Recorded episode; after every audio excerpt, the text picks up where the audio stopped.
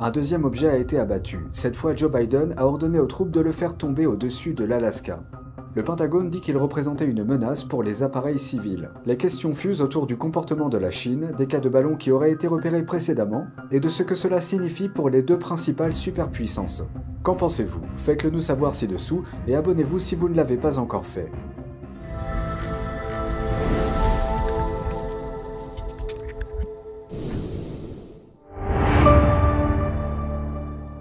Bienvenue dans Regard sur la Chine. Un autre objet volant a été abattu au-dessus de l'Alaska, les autorités se demandant qui est à l'origine de celui-ci. Quelque chose à dire sur l'objet abattu au-dessus de l'Alaska, Monsieur le Président? C'était une réussite. Moins d'une semaine après que le Pentagone a abattu un ballon espion chinois, l'armée américaine a fait tomber un autre objet volant au-dessus de l'Alaska. L'objet volait à une altitude de 12 000 mètres et représentait une menace réelle pour la sécurité des vols civils. Pour faire preuve de prudence et sur recommandation du Pentagone, le président Biden a ordonné à l'armée d'abattre l'objet. La Maison-Blanche indique que l'objet a été découvert dans la nuit de jeudi à vendredi et que Joe Biden a ordonné de l'abattre vendredi matin. La Maison-Blanche ajoute qu'il est prévu de récupérer les débris de l'objet. Mais les plus grandes questions, notamment qui a envoyé ce ballon et s'il s'agit encore d'espionnage, n'ont pas encore trouvé de réponse. Nous ne savons pas s'il s'agit d'une entreprise d'État, et nous n'en comprenons pas l'objectif complet. Nous appelons cela un objet, parce que c'est la meilleure description que nous puissions donner pour le moment. Les quelques détails que nous connaissons jusqu'à présent incluent le fait que l'objet avait la taille d'une petite voiture, et il a été confirmé qu'il était sans équipage avant d'être abattu. Le Pentagone n'a pas voulu être plus précis lors de son briefing de vendredi.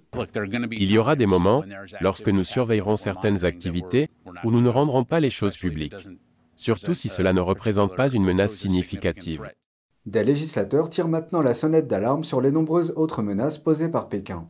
Le sénateur républicain Ted Cruz a réintroduit des projets de loi visant à lutter contre les opérations d'espionnage et d'influence de Pékin aux États-Unis. Nous en saurons plus sur le dernier objet volant dans les prochains jours. En direct de la Maison Blanche, Iris Tao, NTD Actualité. Des nouvelles du ballon espion chinois. Quel danger potentiel peut-il représenter? Au Capitole, Joe Biden a déclaré qu'il ne considère pas le ballon comme une importante violation de la sécurité. Et l'idée qu'un ballon puisse traverser, violer l'espace aérien américain est... De toute façon, ce n'est pas une importante violation. Joe Biden a fait ce commentaire lors d'une interview accordée à Noticias Telemundo jeudi.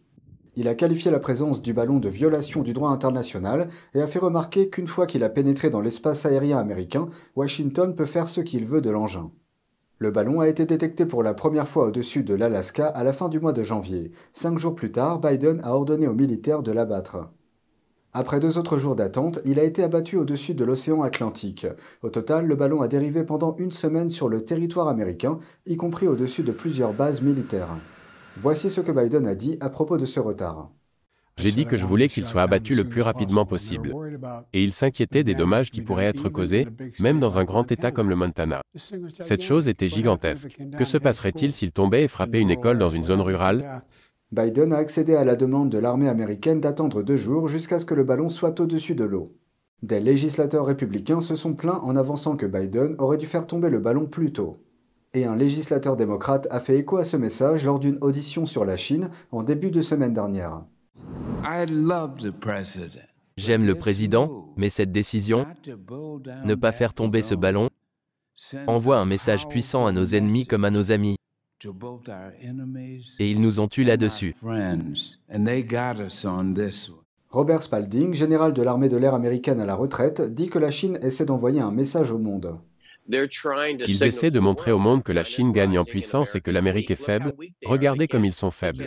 Ils ne peuvent même pas empêcher ce ballon, ce ballon de surveillance chinois de traverser tout le pays. Rick Fisher, chercheur principal du Centre international d'évaluation et de stratégie, dit que ce retard pourrait également avoir un impact sur d'autres fronts. Nous ne voulons pas donner au Parti communiste chinois l'impression qu'il nous faudra une semaine pour répondre à leur agression.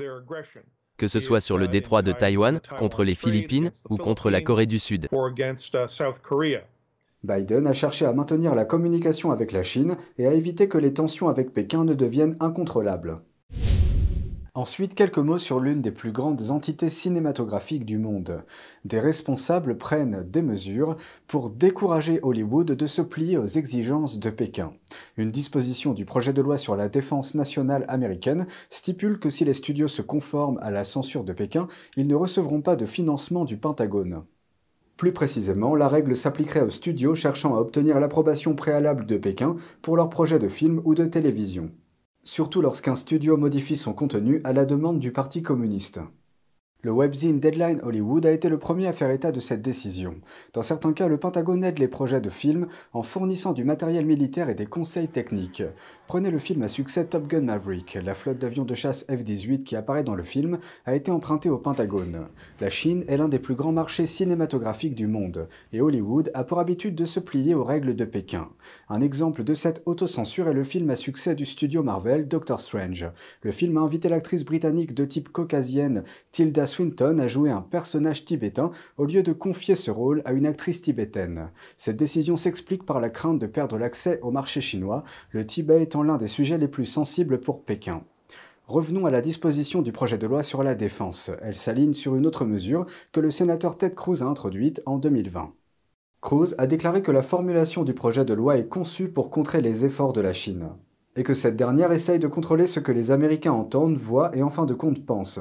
Il a ajouté qu'en vertu de ce projet, les studios qui souhaitent travailler avec le gouvernement américain en utilisant des sites ou des ressources militaires devront tenir Pékin à l'écart du plateau et de la salle de montage. C'est tout pour aujourd'hui, merci d'avoir suivi Regard sur la Chine. On se retrouve demain pour une nouvelle émission. Prenez soin de vous et à bientôt.